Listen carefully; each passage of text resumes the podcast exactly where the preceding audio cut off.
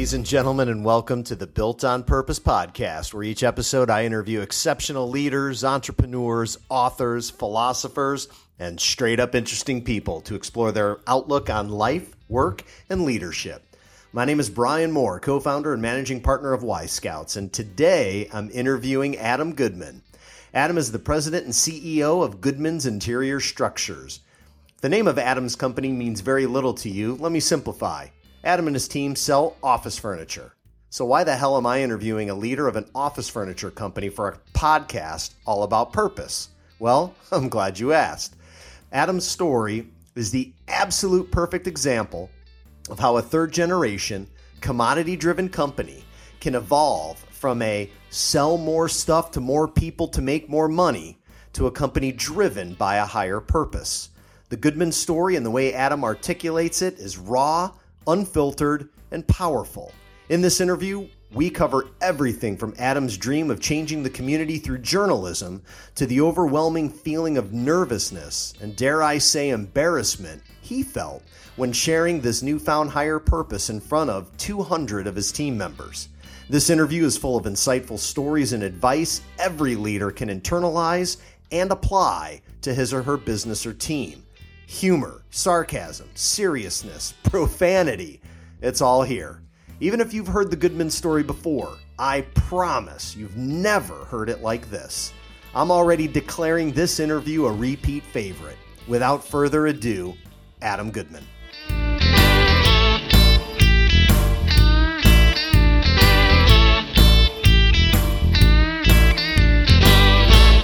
Ladies and gentlemen, joining me today is Adam Goodman, the president and CEO of Goodman's Interior Structures. Adam, absolutely a pleasure to have you on the show and cannot wait for what I anticipate to be uh, an incredibly raw and engaging interview here over the next, well, however long we're together. So thanks for joining us and welcome. Well, thanks, Brian. I'm a big fan of the podcast. I've listened to a lot of them. It's nice to be here in your studio. It is exactly the way I pictured it would look with the um, the framed motivational posters all over the wall. This is really uh, this is exactly what I would expect. This one over here with the kitty that says "Hang in there, kitty" is uh, it's it's it's really inspirational. I can see where you get where you get your motivation from. Well, you know, um, given uh, just how much successories in their business has had an impact on my life, I just I, I couldn't think of anything. and uh, and we're off and running. This is going to be fun. For those of you out there who think that uh, we're not kidding, uh, please know that we are. Um, so I, I, I want to start, Adam, uh, right out of the gate. Uh, the Goodman's organization uh, is now six plus decades in existence. Give us just a high level, little bit of history about Goodman's, what you guys are all about. Goodman's is indeed, as you point out, a 62 year old third generation family business we started uh, by bringing used furniture. My grandfather started by bringing used furniture over from uh, surplus military furniture from the East Coast, trucking it out west and selling it one stick of furniture at a time and uh, getting the cash to be able to afford another truckload and another truckload. And while there were some uh, some low low lying bridges in Kentucky that wiped out the inventory periodically, and hundred year floods that uh, wiped out the inventory periodically that kept building and building. My grandfather my grandfather brought my uncle and father into the business in the 60s, and then uh, somewhere in the 90s, early 2000s, an unknown date, frankly, uh, the business transitioned from my father to me and um, I've been leading the company ever since. So you mean to tell me that running the family business was for you uh, not the, the the destiny that you had grown up dreaming about? I spent every summer break, winter break, fall break, everything uh, working in the warehouse, working on the trucks, doing installation, um, and I learned a couple things from that experience. One is I'm I'm not meant to work with my hands. I'm terrible at it. I was very ineffective, and uh, not a help to the team. Um, but also, this is not the industry that I wanted to be in. This was not very interesting to me at all. And um, I, I in college, I started spending breaks working with our salespeople and shadowing them and and getting exposed to it. And um, I, I, can tell you the exact moment that I realized I don't want to do this. I was sitting in a, um, uh, a Arizona State uh, Department of Purchasing office, and I, I, was shadowing one of our salespeople, and they're having this just horribly boring conversation about about contracts and thing. I don't, I wasn't even paying attention, and, and um, um, that's when I realized like this is I don't want to do this at all, and so uh, that was the that was the turning point for me. So, you know, much to the uh, or to the contrary of everything that all of us have read in business about the right way to lead, uh, it sounds like your entrance into the business and this lack of love you had for it. M- maybe we're just doing this whole business thing wrong, and we need people who absolutely have no interest in being leaders for a particular company to be the leaders of the company. well, I'm not sure. I'm not ready to go recommending that. I, I should say there, there is an important um, uh, there was an important conversation with my father at one point. So uh, i went off to work in the newspaper world and uh, was on a career ladder at gannett newspapers that was uh, frankly pretty exciting and fulfilling for me. And um, my father had the conversation that, look, let me explain to you what it's like to own your own business. Let me let me explain to you um, the advantages and benefits and what you can do. Let me explain to you where creativity comes into this field. And um, and if you don't act soon, you're not going to have the opportunity. And and um, so I, I don't think you want to live with the regret of what could have happened if you didn't try this. Uh, that was a 1993 conversation, and here I am today. Was it, uh, I, I guess, two questions. At the moment, as you made this a bit of a crossroads decision to give up on the dream of being uh, in the journalism business and moving to uh, the business that you're in today. Was it hard at that point to give up on the dream? And question number two Do you look back on it and is there any regrets? I don't I don't accept the premise of your question. Uh, frankly, I, I, I don't I don't think I said I gave up on the dream. Um, in fact, I, I, I haven't given up on the dream. Who said I gave up on the dream? Did somebody tell you I've given up on the dream? I still um, it's still inside me, and um, I still really feel strongly and passionately about the role newspapers play in a democracy and, and, and the impact they can have on a community. And um, I don't think I've given up on the dream. What is what? Fuck so you. what? What, what is? How dare you squash my?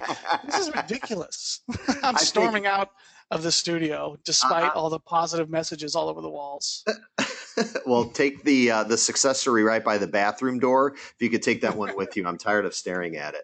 And I have to say that this is the first time, and this is our 22nd or 23rd episode that I've actually had one of my guests uh, tell me to go fuck myself. So this is, I mean this is monumental Listen, in a lot I've of ways. every, I've listened to every one of them, and I can pinpoint a moment in every one of these interviews where someone should have said it, but they just were too afraid to do it. That's awesome. That's so.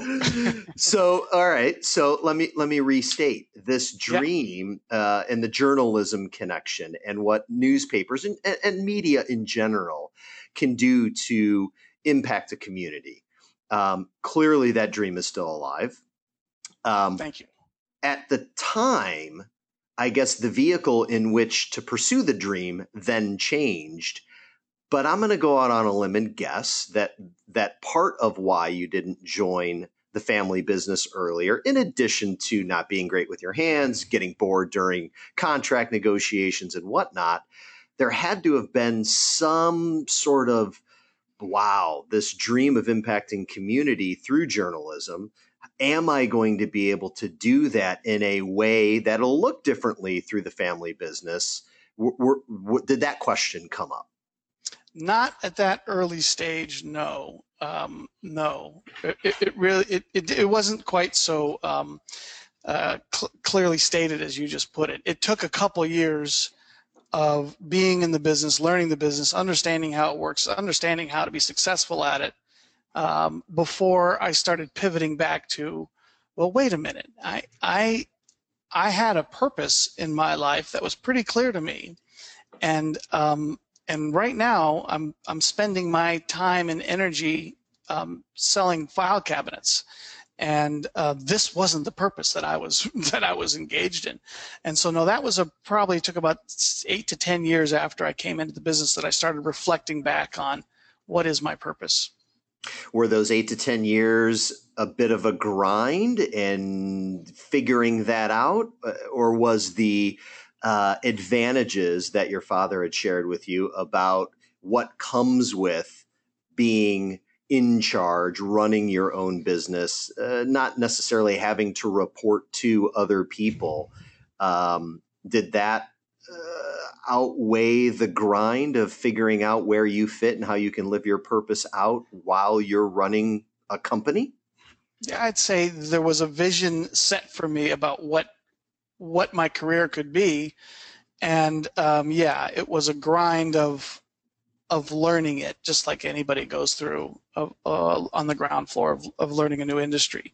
So it wasn't a grind in the sense that you know I, I, I, hated getting out of bed in the morning. Not that kind of grind at all. There was it was a grind in the sense that all my mental energy was uh, focused on on figuring this out. So I know a bit of an epiphany, and I don't know that that's the right word, but there was clearly a turning point. And, and, and I recall I've I've done some research. Obviously, I've had the opportunity to chat with you a number of times, and you decided to do something at a point uh, after you got your sea legs, and you began asking both the clients who were customers of Goodman's as well as your teammates, those who were dedicating their lives to help Goodman's grow its business, you asked each of those two groups a very important question. What was that question? I asked the customers, why do you do business with Goodman's? And I asked our employees, why do you work at Goodman's? And I I made a really conscious effort not to synthesize what they were saying, not to analyze it, just simply to record it, no filters at all. And and they would talk and I would write, and I would I had uh, little yellow legal pads, and I would fill them up and fill them up and fill them up with what everybody was saying to me, and uh, with with not really sure exactly what I was going to do with all of this. Um, and I just carried them around in my in my briefcase as I would um, travel around, right? They were always there with me, but just too, you know, daunting and uh, uh, to, to sit down and read at once. It wasn't until I went to um, a, a, workshop called Leadership Challenge, based on the book called Leadership Challenge. Um, and I'm sure on the podcast webpage you can list the authors of Leadership Challenge. I can't pronounce the name of the guy, so I won't. But um, that was incredibly impactful. So Herman Miller, who was our primary uh, manufacturing partner, Herman Miller um, uh, sponsored this leadership work leadership challenge workshop for um, for all the dealer principals in, in the country, and uh, we spent two or three days diving deep into um, into the principles and tenets of leadership based on the book. And it was leaving that when I realized oh my gosh, I've got this incredible uh, cache of, of knowledge sitting in my briefcase. And on the flight back from Orlando, Florida to uh, Phoenix, I read every single one of those comments and let it all just kind of wash over me. And it was a very clarifying moment for me as I as I finally got the chance to go back and what everybody said. It became crystal clear to me what the purpose of Goodman's is. And if I could simply reframe the way we thought about business, we're not about selling widgets, which is up to then is really what I thought we were about. We were about what's the purpose? The purpose was to sell more stuff. But as I listened to what our employees said and what our customers said about about why they were associated with us, that wasn't the case at all. There was a much higher purpose involved, and we were we were helping to change organizations to change people's lives, to change the way they work, to change the way they help others. This is we were changing the community. And and somewhere over, you know, Texas probably is when I, I had that epiphany, and I think that is the right word, that um, that there is a higher purpose to the company.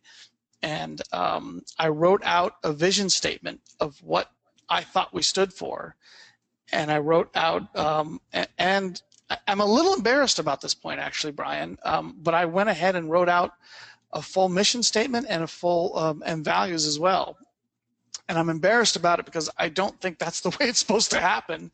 Um, I think it's supposed to be more organic, and there's supposed to be, you know, team retreats off some resort somewhere where you kind of sit around all day and think these things through. Um, but um, I, it just sort of I was channeling the, the voices of all of our customers and employees and what they were saying, and it and it came pouring out on the paper. And um, by the time I landed in Phoenix, I had it all written down. And then, of course, the next step is what am I going to do with it? How am I going to get this out there? Well, it sounds like, if I may, that it was quite organic, just organic in a different way, in that you asked these two very simple questions dependent upon which stakeholder you were chatting with and collected it over a period of time. I'm curious, any sense of how many yellow legal pads of or individual sheets uh, you poured through? There's about 200 people that I talked to. It took a year to to ask all these uh, all these people the questions. So about 200 people between the customers and employees. Um, how many sheets? I don't know. There are multiple pads though right? But I'm a sloppy writer and big writer, so don't don't read too much into that.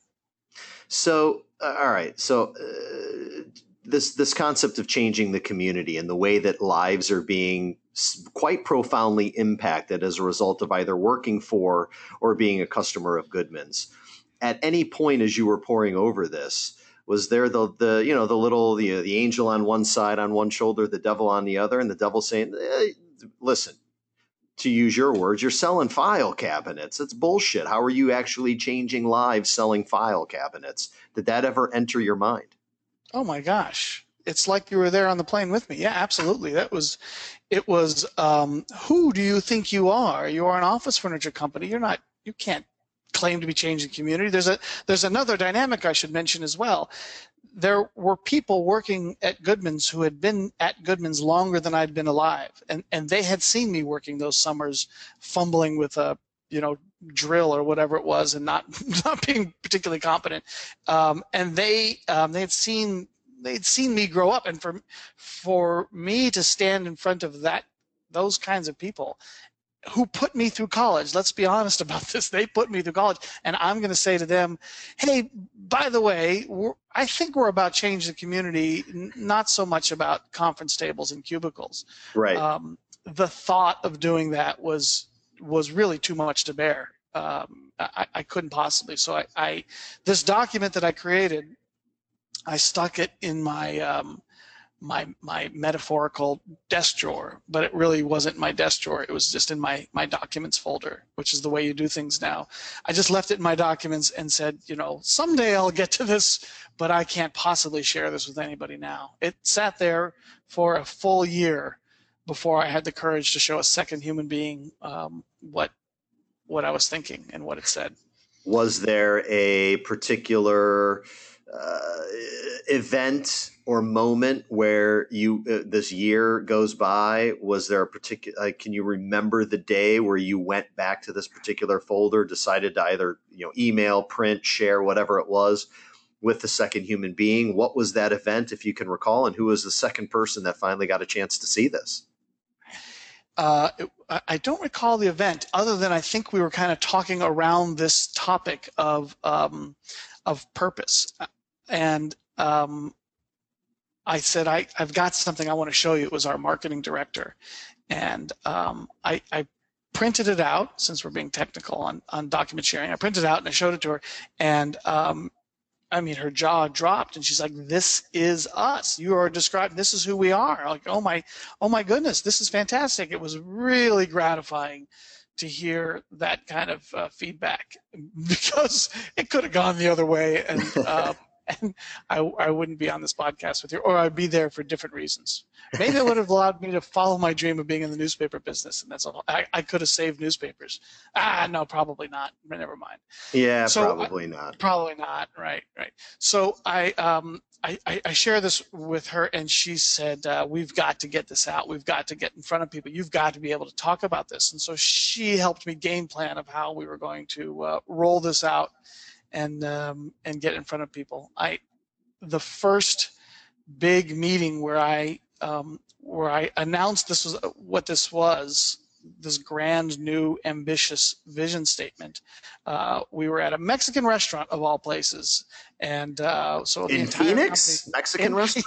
Come on, yeah, I know, I know. the Mexican restaurant with a, with a that had a particularly good setup for um, for presentations and things. So so um, we went there, and I um, stood in front of everybody and and and announced that this is what it was. It was so you know it's 7:30 in the morning people aren't expecting this kind of thing at 7:30. There was no warning. The, the there were the burritos were uh, occupying everybody. Like, um, and so it, it, fell a little flat, uh, to say the least. Uh, a lot of blank stares. I did notice there were some people passing notes back and forth amongst each other from the stage, and I thought to myself, I afterwards, when everyone's gone, I'm going to see maybe one of those notes is is is on the ground, and I can learn a little bit more.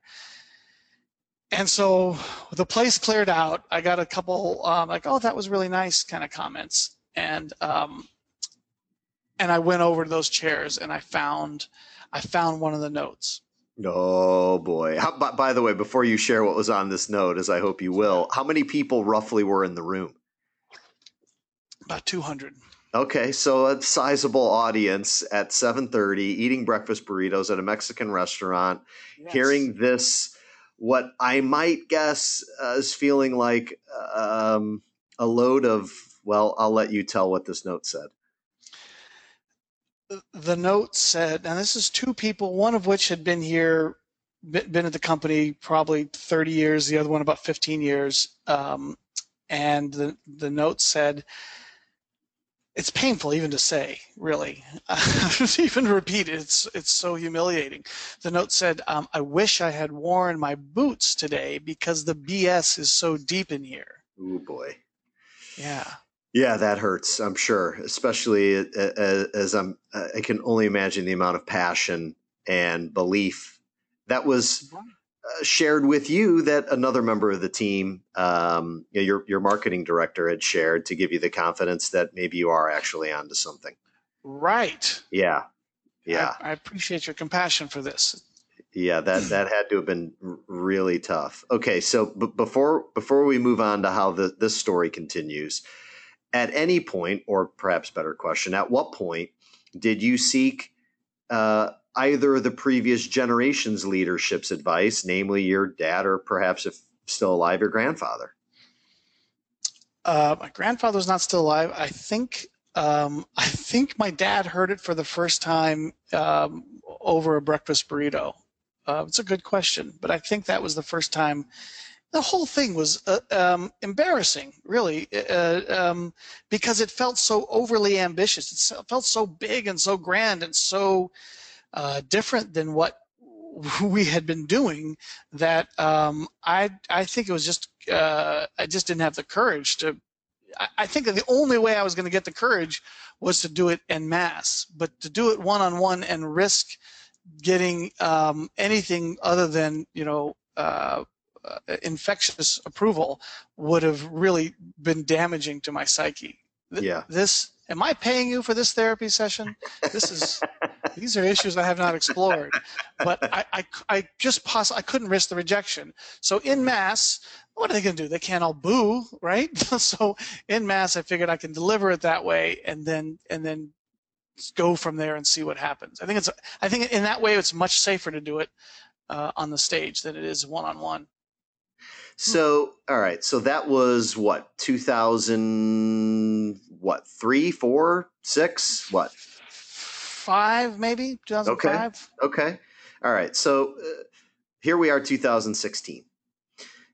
Clearly, a lot has changed within the organization. As you look back, and you had mentioned you you essentially uh, the baton started passing somewhere around the mid 90s do you look back at the time prior to this presentation and today, sort of the contrast between what is probably feeling like two very different companies? How, how do you think about the company pre this message being delivered in 05?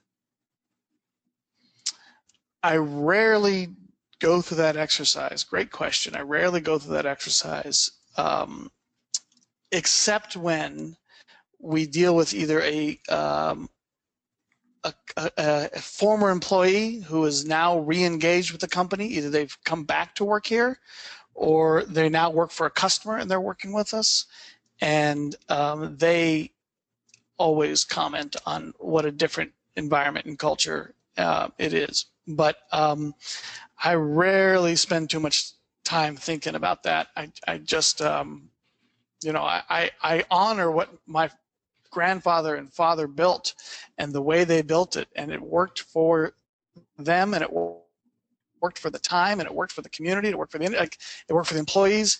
That was the way to build a company to where it is. And I'm standing on the shoulders of giants, to use a cliche, and and um, so to be able to have the luxury to pursue a purpose is only because they built the company the way it is with the strength it has uh, for me to be able to to go my thing.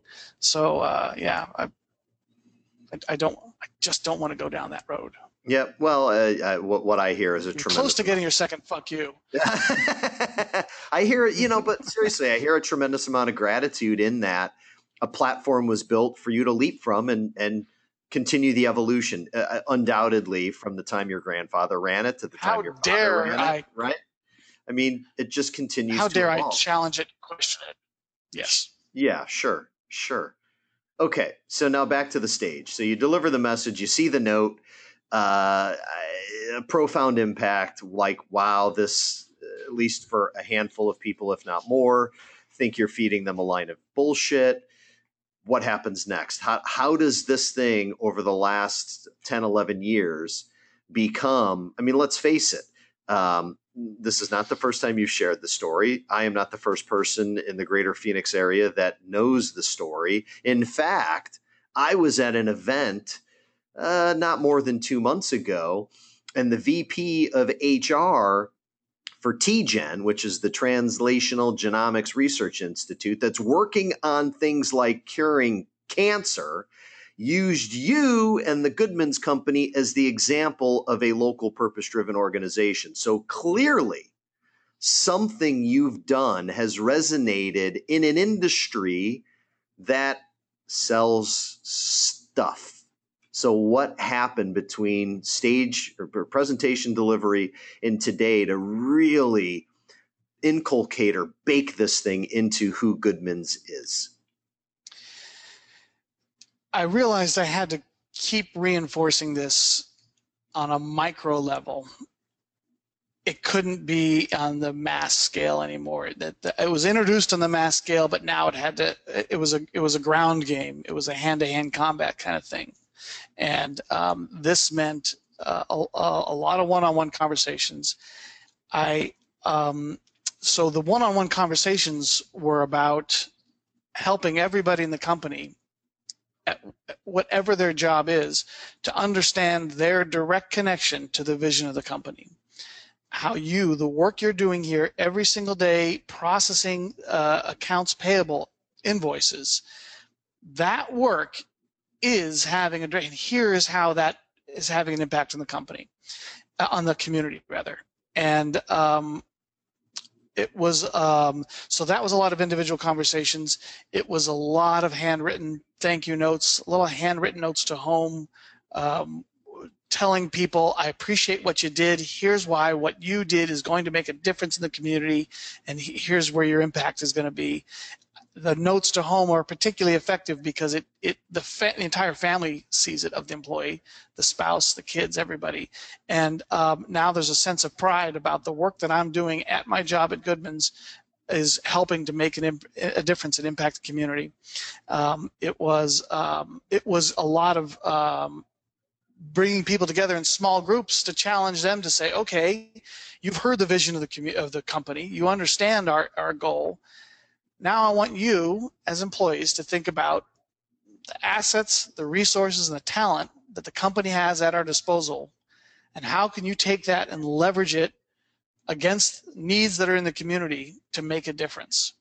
And that sparked all kinds of just insane ideas, great, greatly insane ideas. Um, and uh, and we took some of them and we pursued some of them and we are still doing some of them um, and it's it's once we I, people understood that this doesn't have to be about furniture right? The, the, the vision of the company doesn't say anything about furniture. It says we will change our community.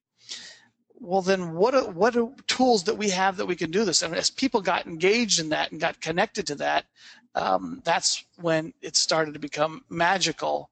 And um, that's that's the primary difference between 2005 and 2016 so I want to put you on the spot just for a moment. And so you're having these one-on-one communications with your teammates, and you use the uh, the the AP, the accounts payable example, and you're trying to connect a line of sight between the work that they're doing and the connection to how what that individual or team is doing is having an impact in a positive way in the community.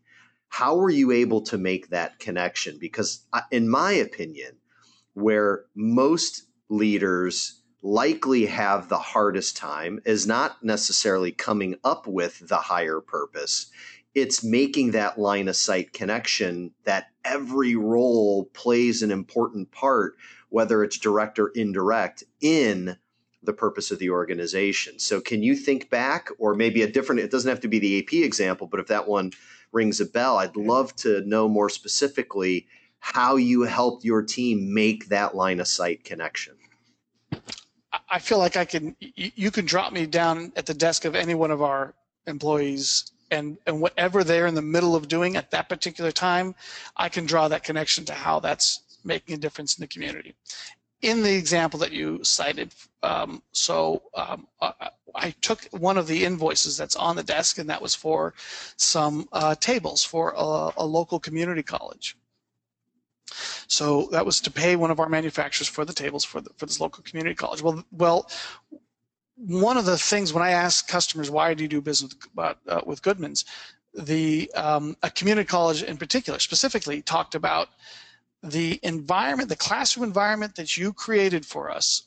Um, we did a before study and an after study about the effectiveness of the classroom design.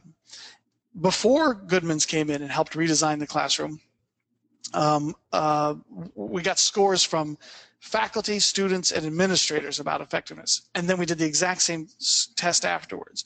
And what we learned is the changes that we made in the in the classroom um, improved the learning outcomes for students across the board, from students, faculty, administrators, all agreed that this is an, a change.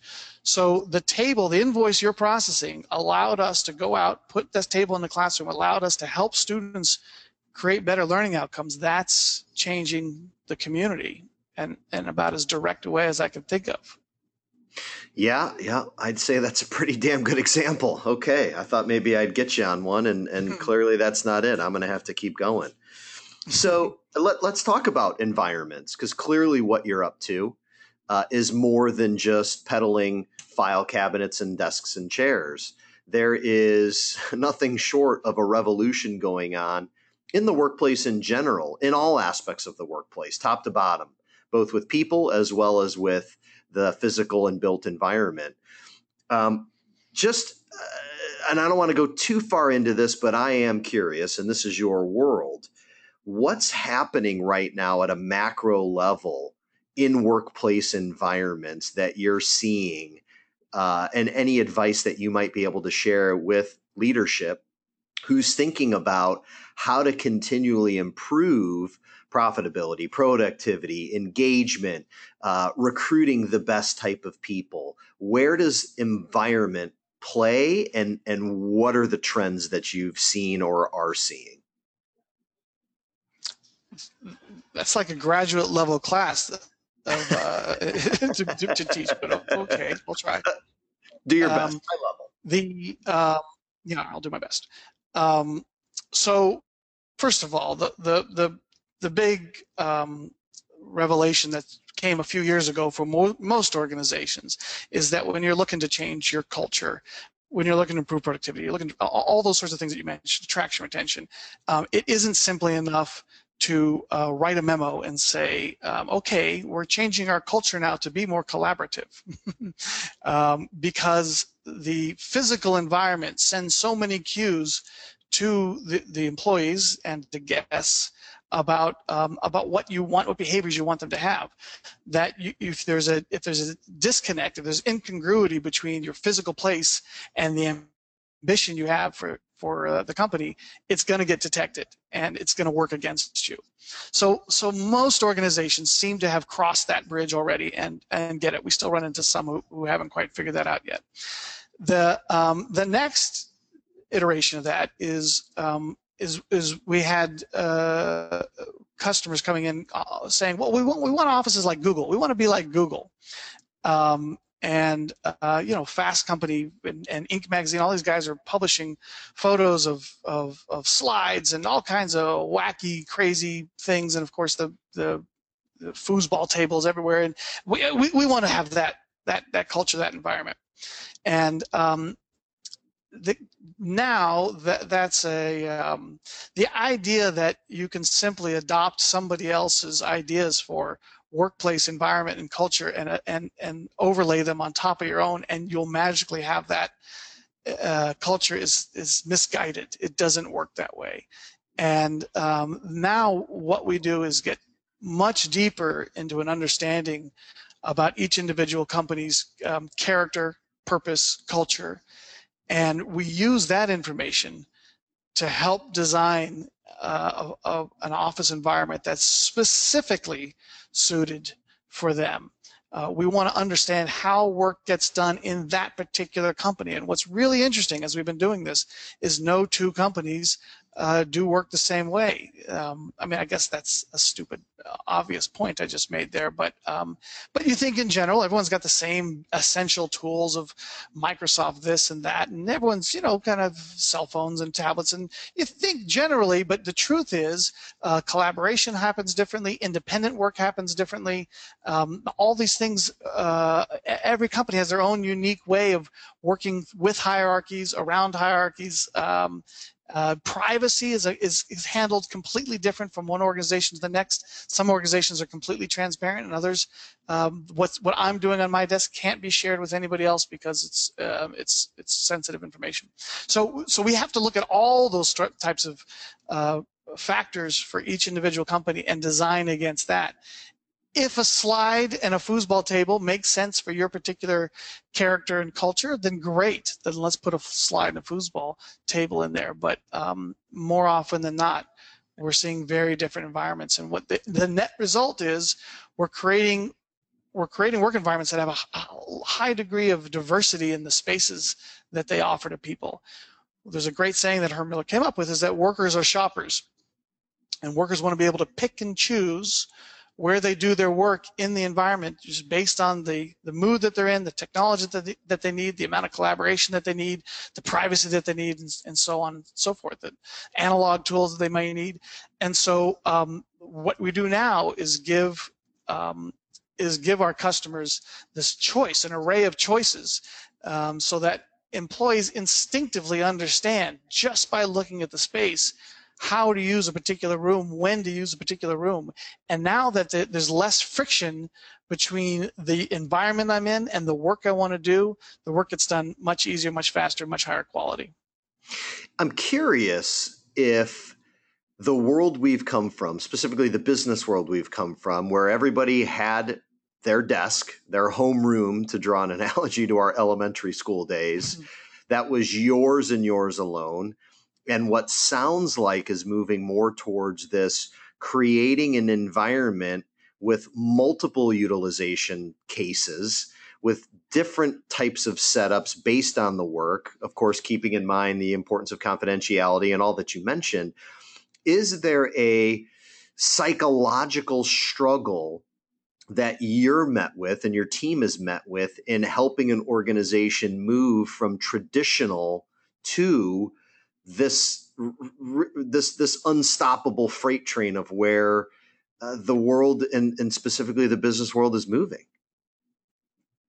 Yeah, great question, insightful question, Brian. So um, part of the process we go through, people's we, we want to understand exactly where you're at right now, the way you work, um, your, your, character, culture, purpose, and your, your, your modes of work right now.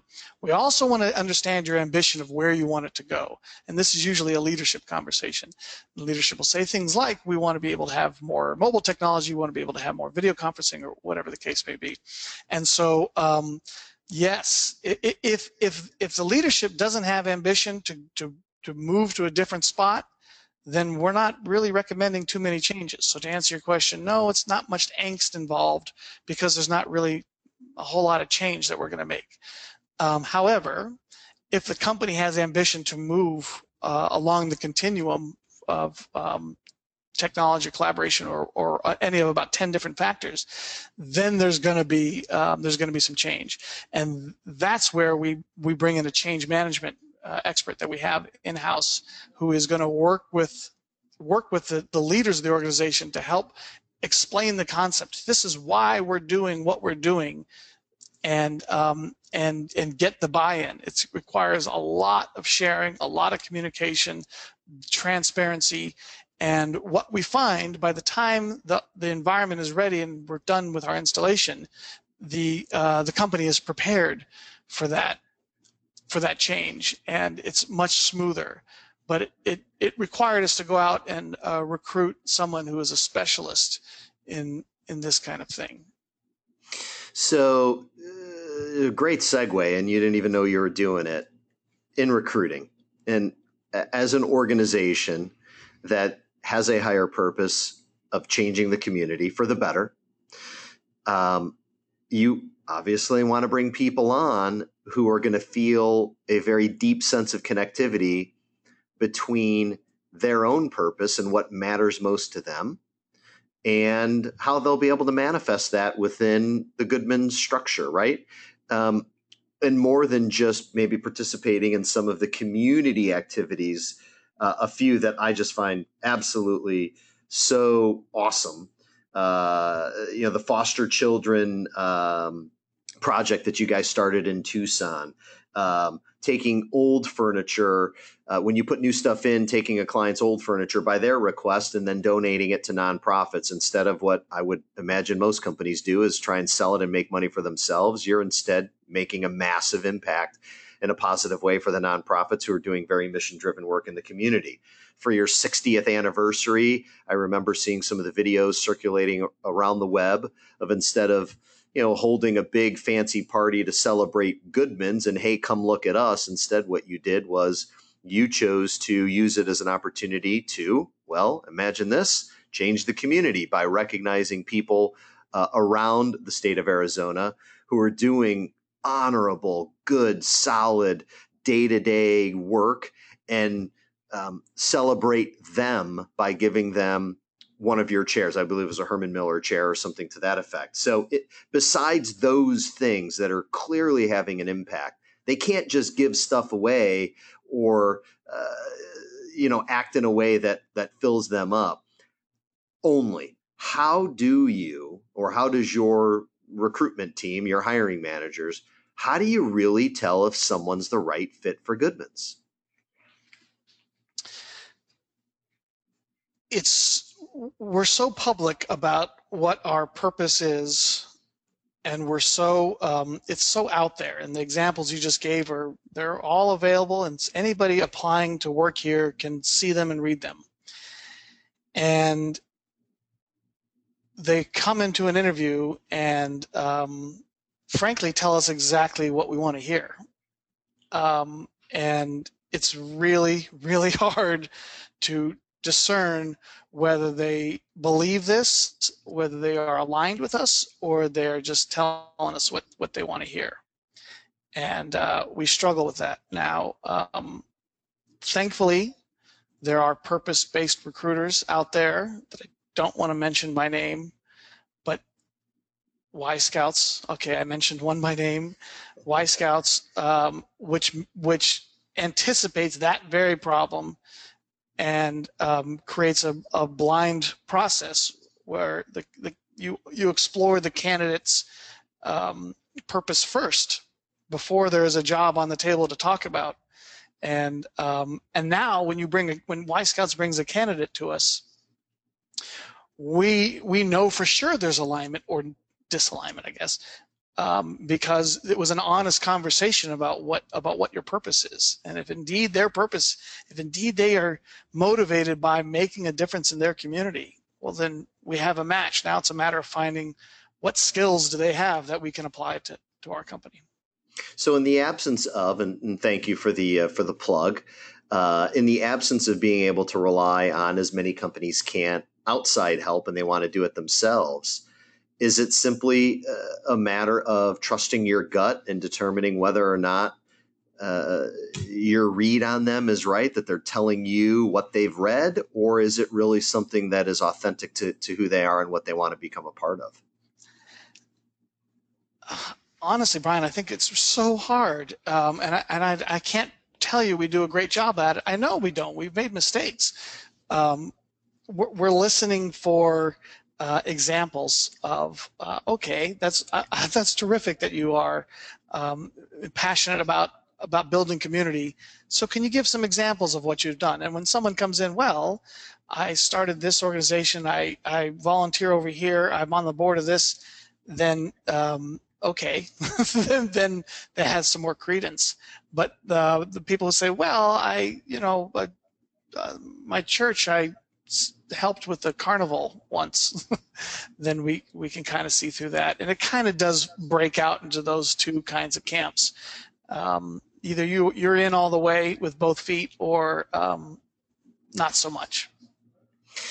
So uh, I, I want to I want to talk about for a moment what is the number one value, core value of Goodman's, and that is that there is nothing more important than the welfare of our people, your people. And you had a bit of a, uh, how should I say? Uh, you, you, you had a, a revelation moment not too terribly long ago, and I think it came on the heels of you watching a a YouTube video that was based on the Everybody Matters book, um, which is the story of the Barry-Wehmiller Company. And as a leader, you realized something about your leadership style that was probably right there in front of you the whole time. And I have obviously known you to be incredibly transparent and hugely humble when it comes to making recognition and things that that you could be doing better and you you shared this story with me and it impacted me in a very profound way and I, I i think there are thousands of leaders out there that need to hear this tiny little very important lesson that you shared with me because i think it will just help our community become a better community do you mind sharing that story I don't. Um, and I haven't, it's so fresh. I haven't fully processed myself or figured out how to um, change behavior. But I, I um, yes, the number one value of Goodman's is there's nothing more important than the welfare of our people. That is correct. And um, I realized that people, uh, I was I was thinking of it in, in, the plural sense of the word people, and um, that leads you to think about in terms of um, the mechanics of uh, benefits and compensation and culture and um, transparency and development, all in a kind of a macro sense. And um, the, the the book Everybody Matters really hit me hard to realize that when we say there's nothing more important than the welfare of our people, there's a singular sense of the word people as well. And there are are individuals that honestly, I, I am a better communicator in mass than I am one on one.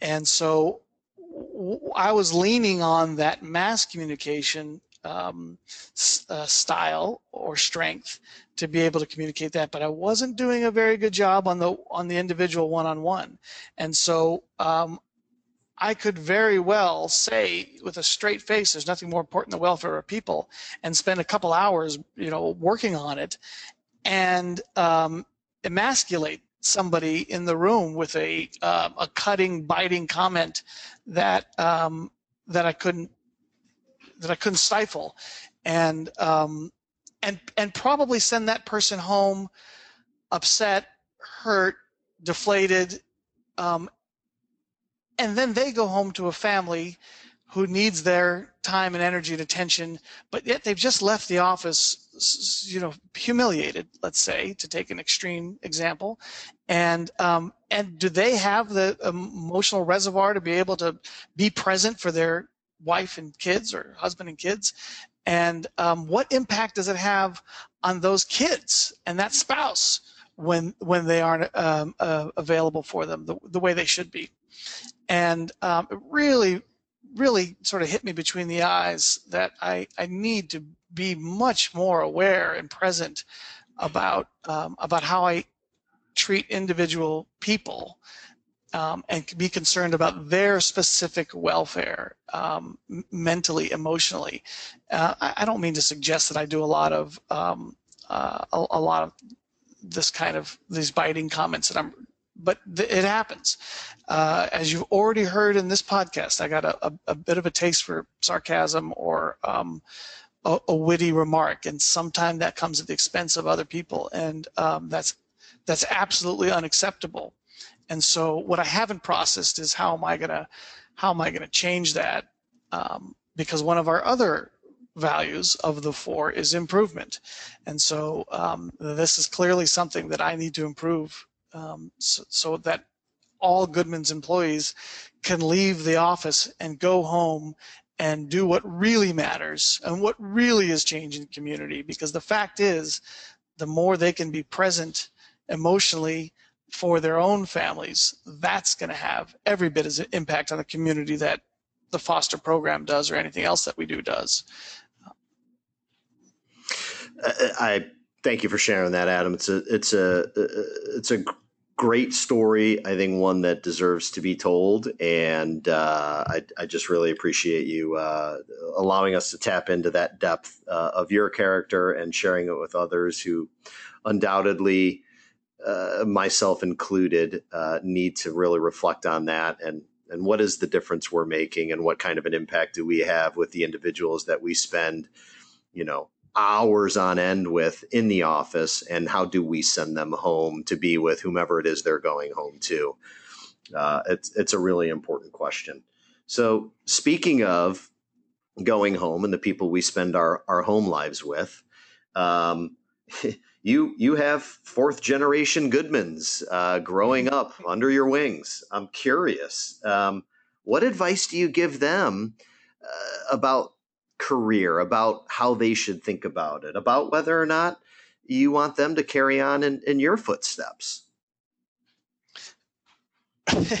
I, I, identify a great deal with so my kids are still pretty young 16 13 and 10 and um, they don't have a whole lot in this uh, business and that's fine um, I, I, don't talk a lot about file cabinets and cubicles um, with them. But I do talk a lot about the work we do in the community and the impact we have on people's lives, and uh, that that I do share. And I uh, what they do know is that that's important to me, and that the that my job at Goodman's and the the whole point of the company has been uh, framed as a way to make a difference in the community, and um, and they know that. Are they are they going to be? I don't yeah, you know, we're not we're not there yet.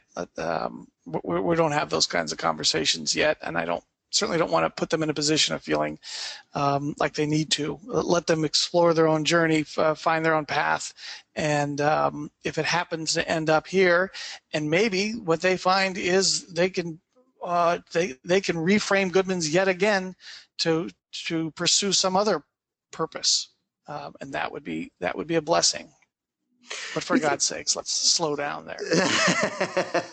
yeah, the, uh, the, the the days are long, but the years are fast. As a parent, is uh, exactly so true. So true. So uh, one of my last questions, uh, and I think probably my last, uh, at least I'll try to, to, to to have this be the last, is that uh, you know, looking from the outside in, you run an organization, at least from my perspective you're not looking to exit.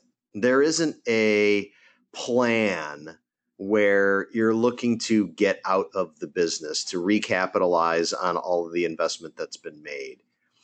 So I assume, perhaps incorrectly, that your grandfather, your father, you have consistently looked at this business as a long term business. That, if that's true, do you think that that has served as an advantage and has allowed you perhaps some more wiggle room to deliver a message like you did in 2005 to say that you're introducing a higher purpose for the organization that goes far beyond just selling more stuff for the sake of generating more profit.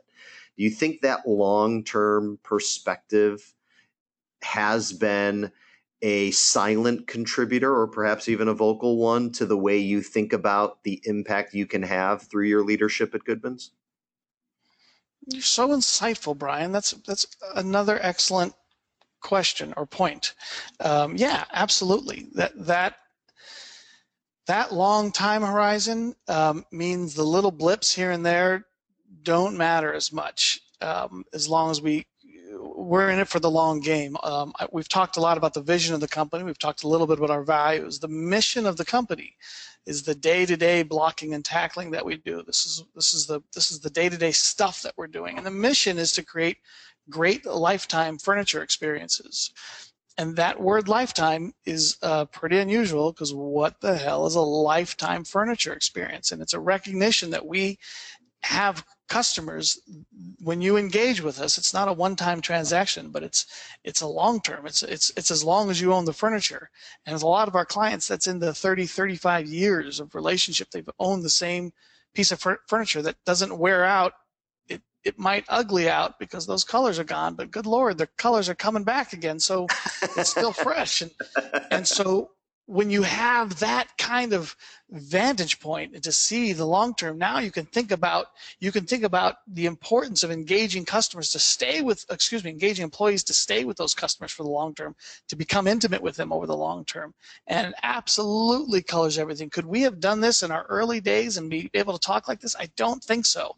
I, I think you're you're really right um, that that that long vantage point has given us the advantage the ability to be able to do it. We are you know what's interesting is like Y Scouts, we are a, a B corporation, a benefit corporation, and um, most of the benefit, most all of the benefit corporations are much younger companies than we are. That's we sort of stand out in the B Corp crowd for being such an old company, and and um, I get asked about it a lot about wow, geez, a third generation family business in a commodity industry, uh, how how is that possible? And I look at it from the way you just framed it is uh, the only way I can imagine this happens is we have the the long-term vision and the strength and stability of what's been built before us to be able to go pursue something greater than just simply bottom line profit, but actually a greater purpose. So yeah, good good for you. Uh, I, I, love it. I love it. For those of you out there that uh, are unfamiliar with Goodman's, you've obviously gotten uh, a nice taste of what Adam Goodman's all about, his leadership and the way he is thinking about uh, the furniture business and the impact that they can have on their clients, their customers, their employees, and the community at large.